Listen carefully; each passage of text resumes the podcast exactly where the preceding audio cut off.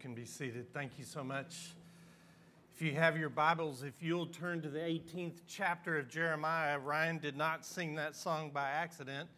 Um, you are the potter, I am the clay. We're turning to that verse, uh, that famous passage of Scripture where uh, God talks about uh, Him being the potter in our lives and us being the clay. Uh, it's mentioned several times in Scripture. Another passage is Isaiah 64, where he tells us that we're to be like clay and he wants to mold us and make us. Uh, you know, the, the Bible is full of wonderful analogies. Uh, one of the analogies is the potter and the clay. Another one of the analogies, and uh, several of the analogies that I like, are athletic analogies. And we'll kind of tie both those in together here that are used in, in the scripture uh, over and over again. Jeremiah is, is, a great book. Uh, the, the, the, prophet Jeremiah was 20 years old when he uh, launched into ministry, and for the next 40 years of his life, he spent prophesying from God. In fact, if you look at the book of Jeremiah, especially the first two chapters, and then even in the 18th chapter, it starts off by saying the word of the Lord came to Jeremiah.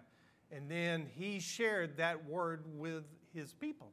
Uh, his, his whole thought process was trying to direct Israel, the people of Israel, uh, to, to come back to God.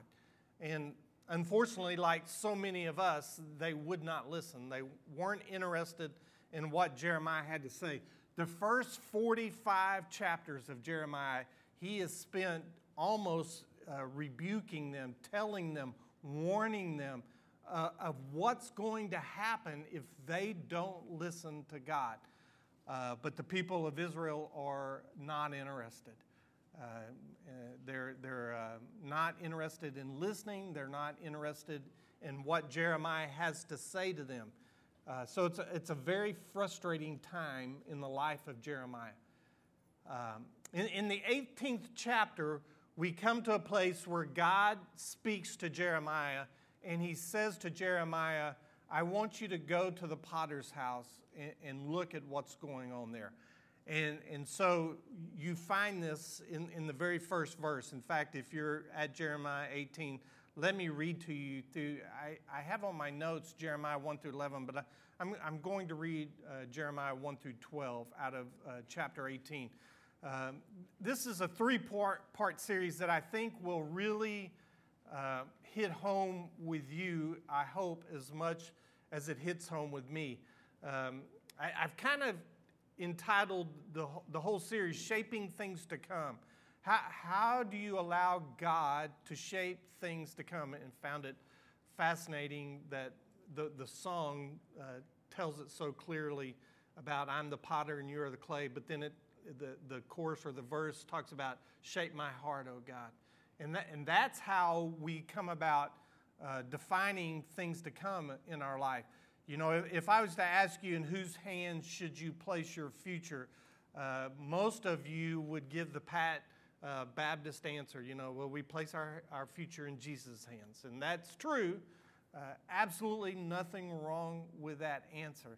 But I think that's only part of the answer. And I think what Jeremiah shows us in chapter 18 is that part of the answer certainly is you must place your life into God's hands if you want your future to be shaped. But the other part is you have to shape your heart to chase after God and follow after God. So it's a, it's a two part answer. You're, you're not, and we will mention this multiple times this morning, but you are not a robot. God didn't create you as a robot just to be programmed and follow everything that He calls out. Uh, you have free will. We will mention that here in just a few moments. You have choices to make. And one of the choices that you make is to shape your heart after God, to chase after God. You'll see that woven throughout the three sermons that I'm going to preach. But what I'm excited about is hopefully your heart and my heart being open to the fact that you can help to shape your future. You can shape the things that are coming in your life. Uh, this morning, I, I, really kind of want to start off with don't give up on your future. Uh, some of you are my age, and my admonition to you is don't give up on your future. Uh, some of you are way younger than I am. My admonition to you is don't give up on your future. Uh, some of you are just starting your walk with Christ. Don't give up on your future. This is what Jeremiah is telling us in, in chapter 18. Let's look at the very first verse. This is the word that came to Jeremiah from the Lord Go down to the potter's house, and there I will give you my message. So God is telling Jeremiah, I want to teach you something, but I'm going to teach you at the potter's house. So go there. And in verse 3, he says, So I went down to the potter's house and I saw him working at the wheel. But the pot he was shaping from the clay was marred in his hands. Uh, some versions, especially if you read new, new paraphrases, they'll say uh, the pot was damaged or, or the pot didn't look the way the potter wanted it to look.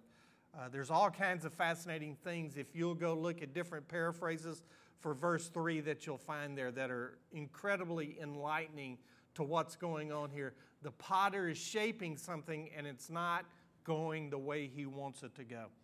And so then in verse 4 he says, But the pot he was shaping from the clay was marred in his hand, so the potter formed it into another pot, shaping it as it seemed best to him. And then the word of the Lord came to me. And so uh, Jeremiah has been to the potter's house just like the Lord has told him to. And the Lord has said, I'm going to teach you something when you go to the potter's house.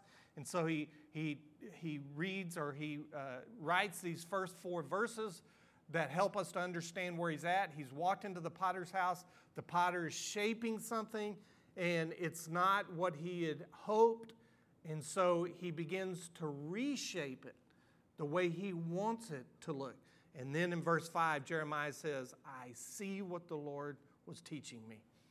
And he says, Then the word of the Lord came to me, O house of Israel, can I not do with you as this potter does, declares the Lord? Like clay in the hands of the potter, so are you in my hand, O house of Israel.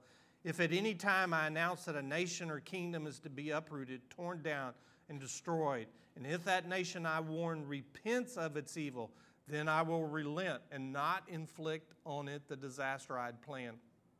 And if at another time I announce that a nation or kingdom is to be built up and planted, and if it does evil in my sight and does not obey me, then I will reconsider the good I had intended to do for it.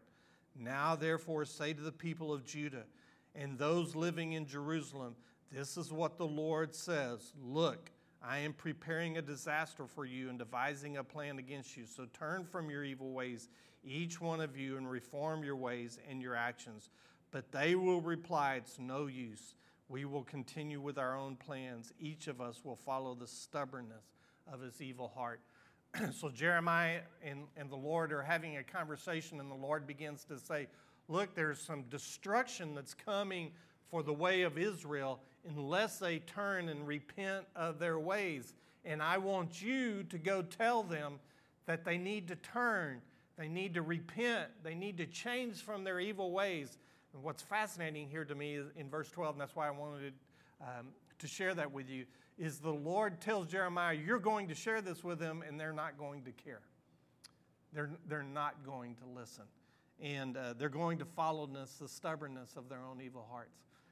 It's a, it's a reminder of so many things on so many different levels for me uh, and for you.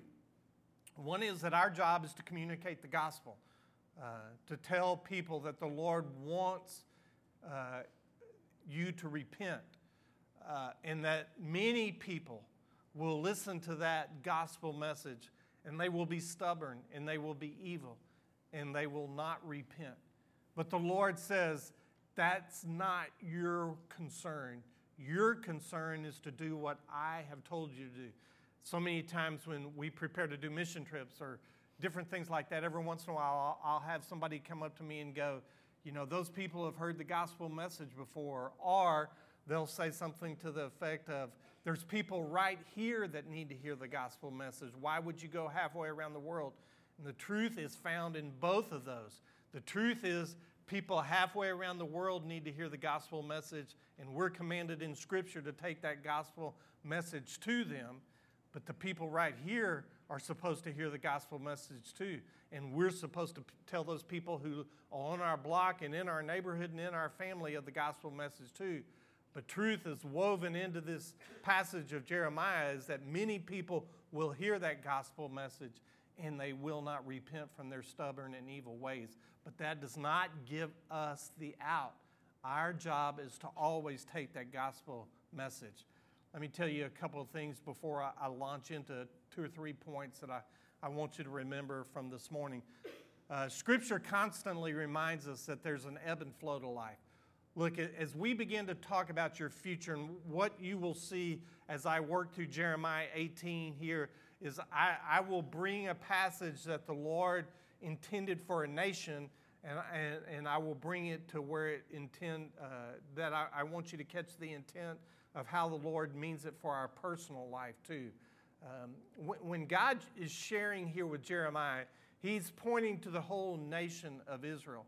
But at the same time, because of the personal in, instruction of, of the potter and the clay, he's also referring to us personally in, in our personal lives too, about how we are supposed to be in tune with God and how he wants to be a shaper of our future. And what you'll see woven throughout Scripture is that this is always the ebb and flow of life. And when you read the 23rd Psalm, it, it does not promise you that life is always an upward trajectory. Uh, that's why the 23rd Psalm refers to us walking through the valley of the shadow of death. It doesn't talk about us parking in the valley, but it does talk about us walking in the valley. And you can go through scripture after scripture and book after book where you will find that life has its ebbs and flows. It has its it's good times and it's bad times. If you've walked this earth long enough, you know that already. And Scripture mirrors that fact, reflects that fact, helps us to understand that that's part of who we are. Uh, and it's partially due to our sinful nature. Uh, we are going to go through, through peaks and valleys in our life. But what the Lord is telling us here in Jeremiah 18 and what I want you to grab and what I want to grab this morning is He wants to be in the shaping process of your future. He wants to be in, in the guiding process of your future. And, and the question is to you and to me will we allow that to happen? You see, Jeremiah 18 is, is a passage of encouragement and warning. I mean, it, it's doing both at the same time. And I love that about the scripture. I love the scripture doesn't always just throw darts at us and, and, and, and uh, their anger the, that the Lord certainly has uh, within his righteous capability to throw at us does not come out with his grace and his mercy, too. It, it's always this encouragement, but this warning. Um, it's, it's, you know, it's the struggle that that you get when you're sharing your faith with somebody. And, and they say to you, you know, you say, listen, we worship a holy God. Uh, he had his son Jesus who, who came and died for us. And, and if you repent of your sins and believe in him, then you can have eternal life. When, when you give that good news to somebody, every once in a while, that somebody will come back and say, well, what happens if I don't repent? And you say, well, then there's ultimate punishment. God has warned you of that. And then a, a, lot of times those people will throw back into your face or into my face something along the lines of, then you're saying, I'm going to go to hell, that I'm going to spend eternity in hell. And the answer for that always is, I'm not saying that. God says that. It's not me who's condemning you to hell, it's a holy and righteous God. You see, I'm a sinner just like you, you are a sinner. And, and my condemnation is just like your condemnation is. The difference is I believe in Christ, who died for my sins, who went to the cross and rose again so that I could be forgiven. So you always have within Scripture encouragement and warning. You certainly have it here in Jeremiah 18. So here's what I, I want for you today.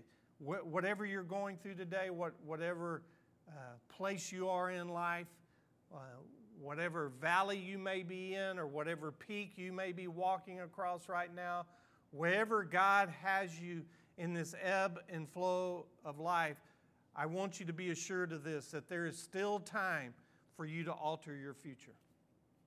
Now, I don't know if they put that up there. They did. Thanks, Mark. Happy birthday, Mark, by the way. Do you know Mark turned 30 what? Eight? Just thought you ought to know that, that we have an older man working those slides this morning. So there's still time to alter your future. And I didn't not misspell that on, well, back up. I did misspell it on purpose. The correct use of the word there is the word alter, A L T E R.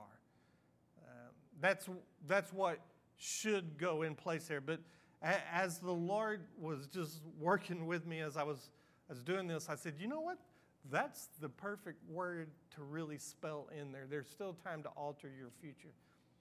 You see, because I believe if you take your life to the altar, that God can change your future. I, I love this. You know, God's just incredible. You guys know that. I, I, I don't I hope I don't have to teach you that. But I thought, as I wrote down ALTAR, I knew in my mind because I was always pretty good in English. I, I, math was a struggle, but I was always pretty good in English. So I knew in my mind that ALTER was the correct word. But then I thought, is that right? Am I thinking that right? Or is altar used in two different ways? And so I, I Googled up altar, you know, that's what you do. I love, I love the definition. A L T E R, listen to this. A L T E R is to change or cause to change your character. That's one of the definitions of it. Isn't that great? So, you know, it's not too late for, for God to alter your future, A L T E R to change or cause to change in character. I love what it said right after that, though. It said, sometimes this is confused with altar, A L T A R. When I read that, I thought, that's not confused. That's perfect. Because if you want to change your character, if you want to alter who you are and where your future is, then where you need to be and where I need to be is at the altar. We need to be at the altar and praying that God would be involved in shaping us and molding us, taking our heart and changing it for Him. Let me share with you three things this morning that, that I really want you to hear about what I think the Lord has, is trying to teach us about our future and, and not giving up on it, and, and what's listed here in Jeremiah 18. Uh, a lot of these apply to us as believers. If you're here this morning and you're not a believer in Christ, um, uh, my, my heart's desire, everyone's heart's desire in here that is a believer, is that you would become a believer in Christ. Uh, but for those of us who are believers, God, if, if we will place our life on the wheel and let Him be the shaper, the molder, the maker of our life, th- then He can change us. So let me, let me point out three things to us believers, especially this morning. If you're a believer, look, look who's at the potter's wheel. That's the first thing I want to share with you this morning. Uh, look, look who is shaping your life. It's, it's kind of one of those deals, if you can imagine this, this is kind of a, a weird way to state it, but you'll get what I'm going. If you place your life on the potter's wheel, and you see hands coming at you to shape you, whose hands are those that are shaping you? I, I, I mean, in, in verse 3, it says, So I went down to the potter's house and I saw him working at the wheel. In the, in the understanding of the scripture here, what Jeremiah is saying here is I went down to the potter's house and I saw the potter working at the wheel. That makes complete sense. But what Jeremiah is saying here when he when he uh, gets the word from God, and, in verse 5, he begins to expand of what he saw and what God's trying to teach him. Is he saying, I went down to the potter's house and I saw my life on the wheel and I saw him, God, shaping my life. So the, the question is do you see God shaping your life? Uh, when, when, when you uh, physically and mentally place your life on that potter's wheel, whose, whose hands do you see shaping your life? I mean, there's, there's all kinds of people who want to get their hands in there. Your boss at work wants to get his hands in there, shaping your life. Your husband or your wife wants to get their hands in there, shaping your life. Your kids want to shape your life. I mean, you know, think about it. it it's, it's crazy, but sometimes our kids rule our lives, you know. Uh, I'm not picking on anybody or, you know, pointing out anybody special, but if you're gone 50 weeks a year playing baseball, your kids are shaping your life. You know, there, there's just some things that we have to stand back from and look at and go, okay, who, whose hands are those that, that are shaping me and, and shaping my future? Um, and we have to be honest here. We, we, we have to look at that. You know, I love Laura, but I don't want Laura shaping my future. I want Laura to be on the potter's wheel with me and that God's going like this and He's shaping our future together. Now, am I thankful that Laura walks this walk with me? Absolutely. Am I thankful that, you know, we have, have worked together as a couple? Absolutely. But I don't want to shape Laura any more than I want Laura shaping me. I, I want God shaping us. You know, you, you, you don't want uh, all those outside influences. You don't want Hollywood shaping your future. You don't want politicians shaping your future. Uh, it should be God's hands and God's alone. We all know there is a God. The question is do you trust Him to shape your future?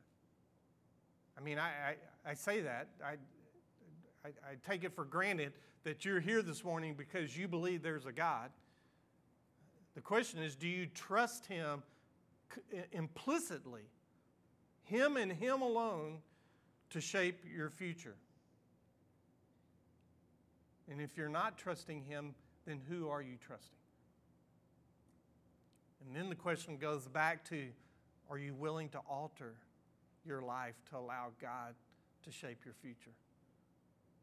So it, it may be that today is the day that you go to the altar and say, uh, God, I, I've had a lot of people that have tried to get their hands into shaping my future.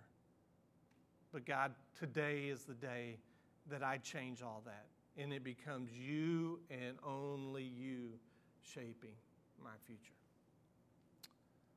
Second thing is this, and this is important for you to hear. It's important for me to hear. It's important for everyone. Look at verse 4 again. Just want to point this out to you. But the pot he was shaping from the clay was marred in his hands, or uh, was misformed in his hands. So the potter formed it into another pot, shaping it as it seemed best to him. Okay? God's in control. He's shaping your future, but you have sin in your, your life. And because you have sin in your life, your, your mold, your clay is not as perfect as God intended it to be. That's been true since Adam walked the earth. Uh, the, sin is here, your life's not perfect, my life is not perfect. And so there's always this shaping that's going on, and God's saying, You need to get that sin out. Will you go to the altar and get that sin out? And then I realize that there's a little marring that's going on here. It's not quite the way that I wanted it to be, so I'm going to reshape it and make it the way that I want it to be. This is, this is my favorite, probably, point if I was going to pick a favorite out of the three, because I just like the way it sounds. it applies to all of us. God can transform a mistake into a masterpiece. That's who He is. He can take your life that you see as a mistake and that other people see as a mistake, and He can transform it into a masterpiece. That's who God is. Excuse me. Listen to me. You're going to have to listen because we're going to go some theology here. Not that I haven't been doing theology already, but we're going to do some theology here for just a second that I want to make sure you grab hold of. God doesn't design everything that happens, but He can redesign anything that happens. Let me say that again because some people are, you're, you, you're probably going, whoa. God doesn't design everything that happens. If He did, you and I would be robots. Think about that. If He designed everything that happened, you would be just a robot. You would be walking through life, and He would design everything that happened, and you would just be going through life doing everything that God happens. And if He did that, you would not be sinning, correct? because that's not what God would allow you to do. But God said, I created you, but I give you free will. You can do what you want and choose whether you want to follow me or not. And so he, he doesn't design everything that happens, but he can redesign anything that happens. Anything that's gone on in your life that you have done where sin has entered in and you have made the mistake, God can redesign it and make a masterpiece out of it. That's the great news of today. That's the news that we ought to sing about. That's the news that we ought to shout about because your life can be transformed. It can be redesigned because the master is at the wheel. And he can take that clay and he can just mold it back down again, and then he can start to, to reshape it again.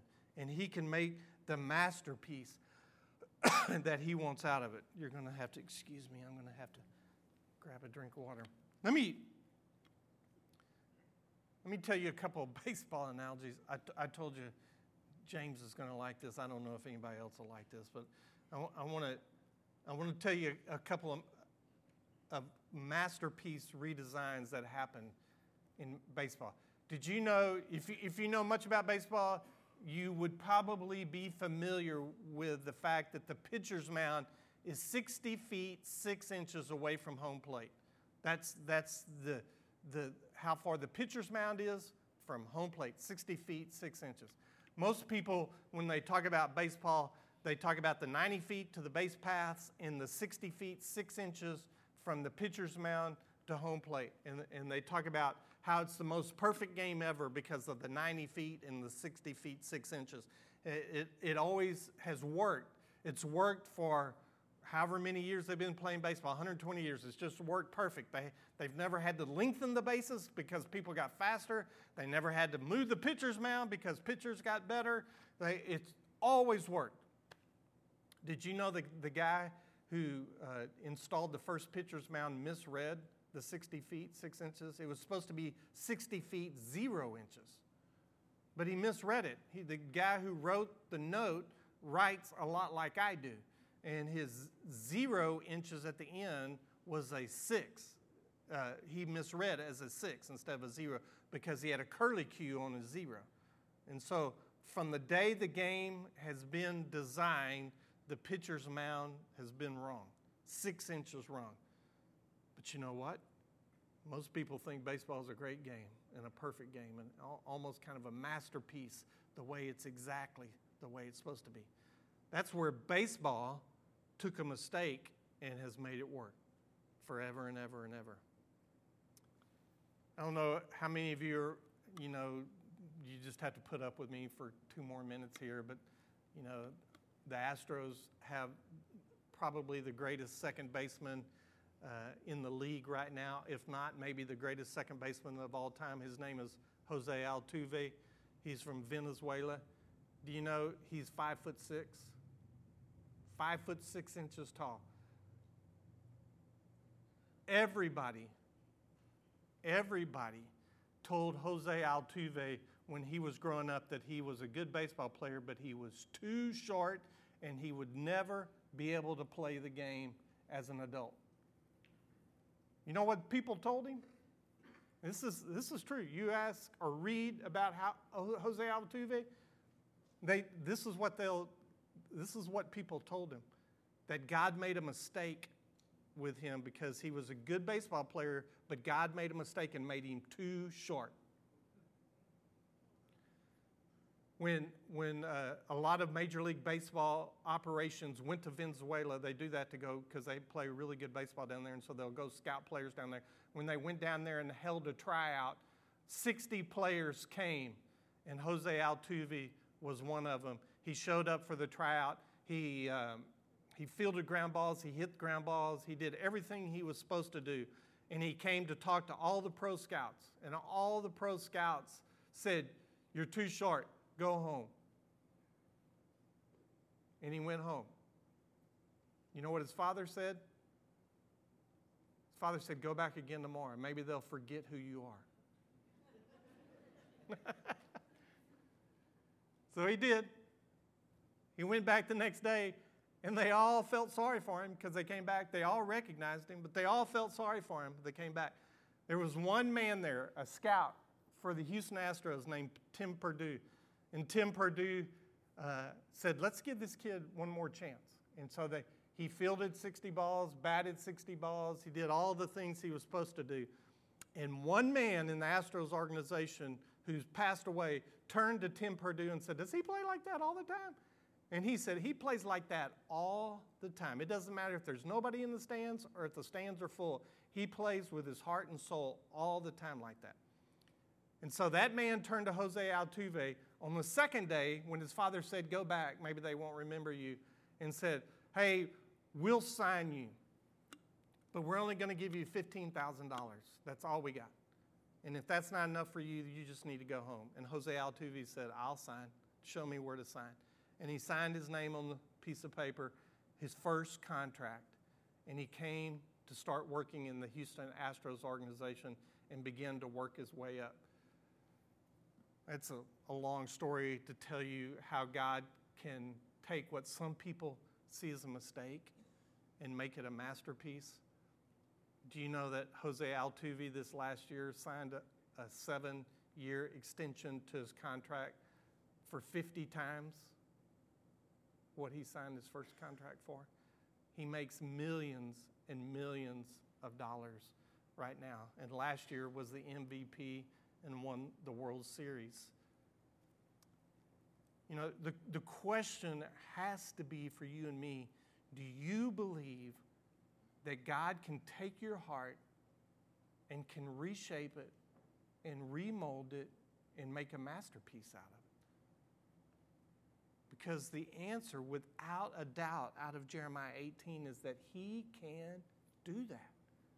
That He's the God who can take what other people see as a mistake and make a masterpiece.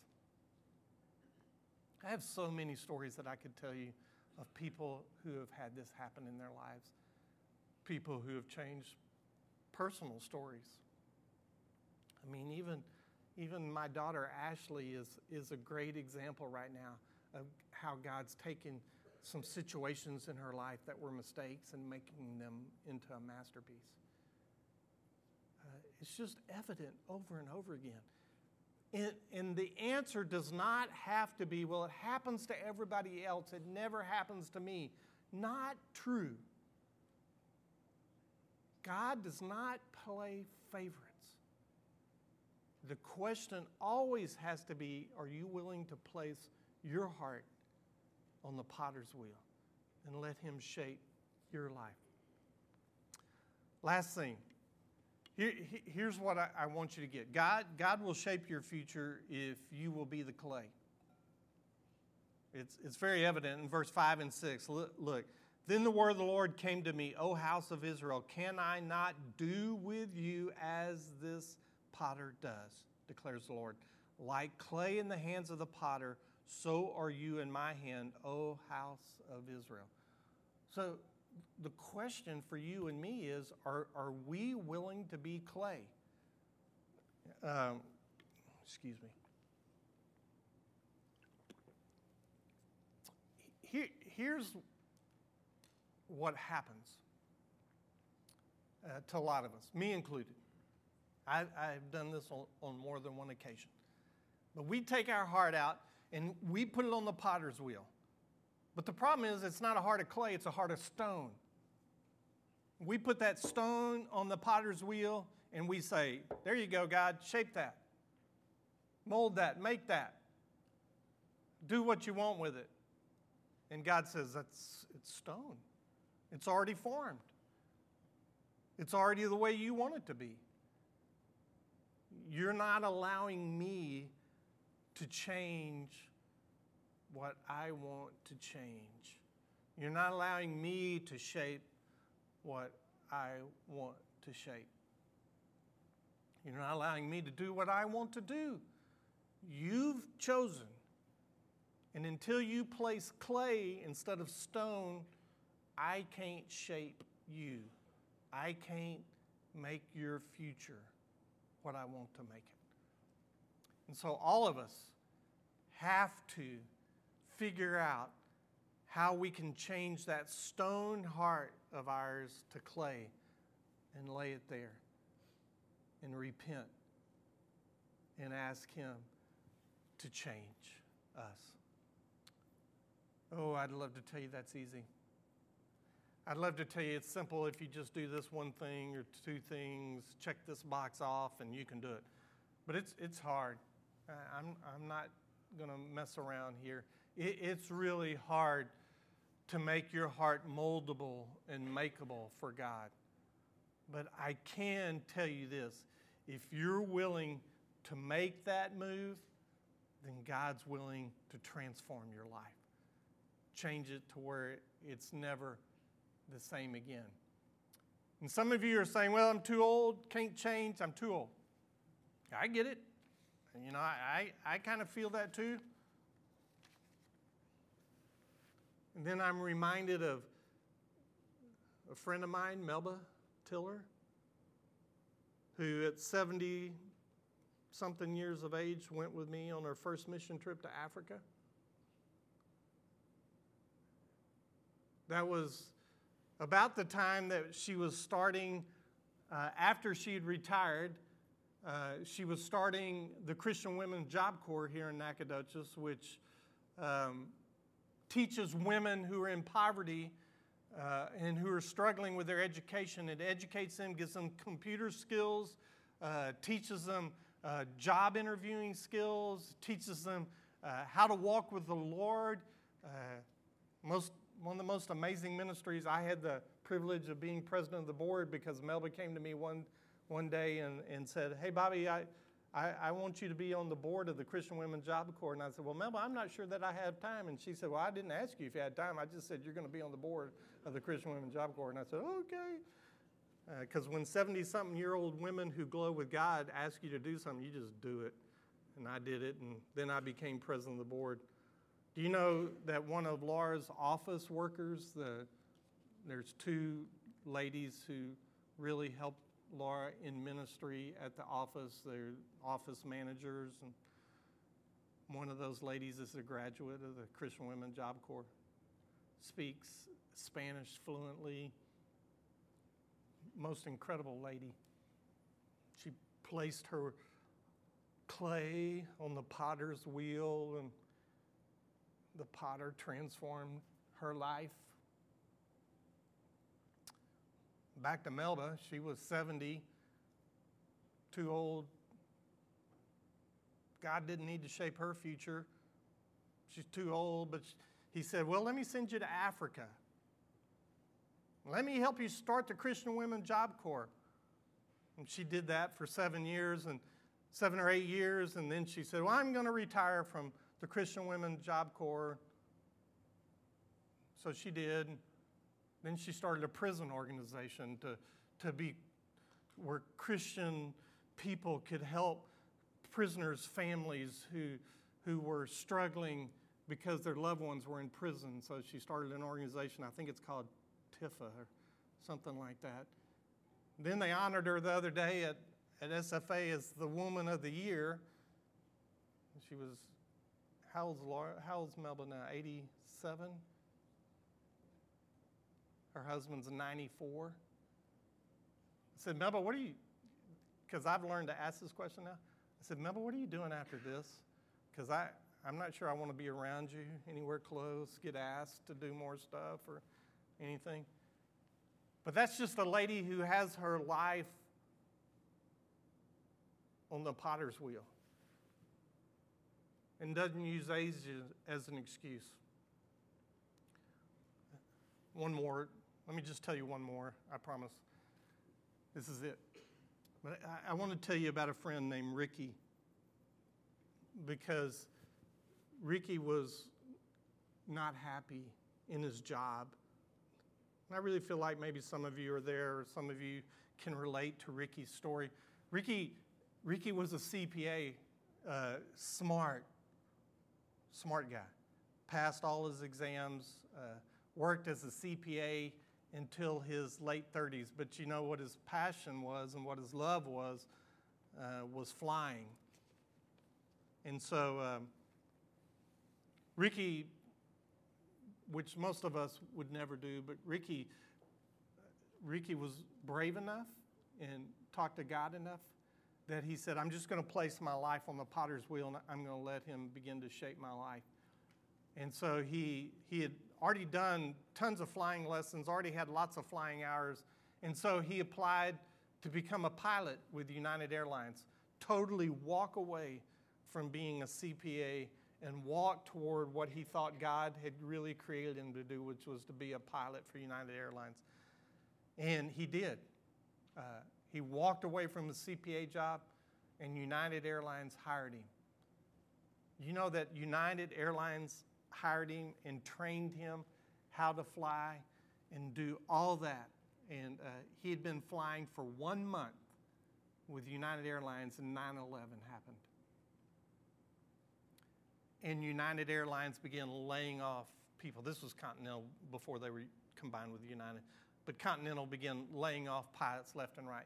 And they went to Ricky and they said, Ricky, we, you know, you've only been flying for a month. There's no way you're going to hang. We're, we're going to let you go. Uh, there's nothing we can do. And Ricky said, Is there any options, anything available to me? And they said this You can work the ticket counter and you can load bags on the plane. And if you do that and you hang on, then when and if we ever start rehiring again, you'll be the first one the first ones that will rehire. And so for about a year and a half, 18 months, Ricky swallowed his pride. This is CPA, making good money. He swallowed his pride and he worked the ticket counter and loaded bags in Shreveport, Louisiana for a year and a half. But then one day the plane called, I mean, the company called, the airline called, and said, We're starting to hire again, and you're one of the first ones back in line again because you remained faithful. And so they hired him, and he began to work his way up the system. Now, Ricky, in his mid 50s, is a first officer on the newest plane that United flies, a 787. He flies from uh, Los Angeles to Tokyo, and Los Angeles to Singapore, Los Angeles to London as a first officer in the plane. Want to tell you that story because I want you to hear that God is in the future shaping business. He's in the changing lives business. That's what God does. And if you'll place your heart on the altar, like we sang a few minutes ago, if, if you'll put not the stone, but the clay on the altar and turn it over to God, He will shape your future. Let's pray. Heavenly Father, we are so thankful for the truth that's in Scripture. That if we were just open our hearts you will shape us. God, would you mold us and make us to what you want us to be? That's our prayer in Jesus' name. Amen. Well, this morning, as we move into a time of invitation, the invitation to you is to the altar, the A L T A R. Do you want God to shape your life? Do you want God to change your life? Do you want God to transform your life? Are you willing to become clay in the potter's hands? Only you can answer that. So, this morning, as Ryan sings, you have the opportunity uh, to do that. You can come to this altar and you can pray. You can make an altar where you stand and you can pray. Maybe God's talking to you about placing your life into the hands of this church, uh, becoming a part of Holly Springs. We would love to have you be part of our family. Maybe you're wanting to understand what it means to be a believer in Christ. Nothing would give us greater pleasure than to share with you what it means to place your faith in Jesus Christ. Whatever you need to decide this morning, I pray that God would open up your heart to make that decision as we all stand together and sing with Ryan.